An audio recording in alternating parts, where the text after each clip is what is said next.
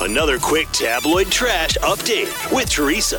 Lizzo will receive the People's Champion Award at the upcoming People's Choice Awards. And also, she just dropped a new trailer for her upcoming HBO documentary called Love Lizzo.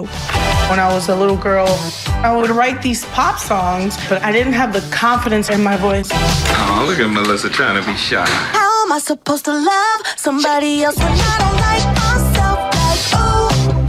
Nobody was trying to sign a fat black girl that rapped and sang and played the flute.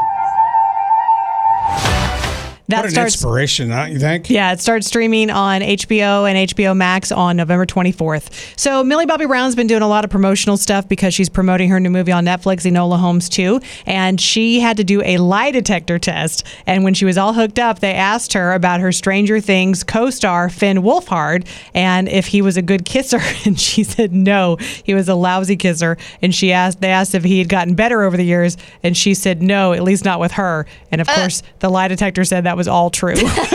Wow. Poor, Poor guy. guy. and then finally, Black Panther Wakanda Forever made $180 million in the U.S. in its opening weekend. I saw it yesterday. It's really good, but it is very, very long. So plan to be there for Is a while. Is it sad?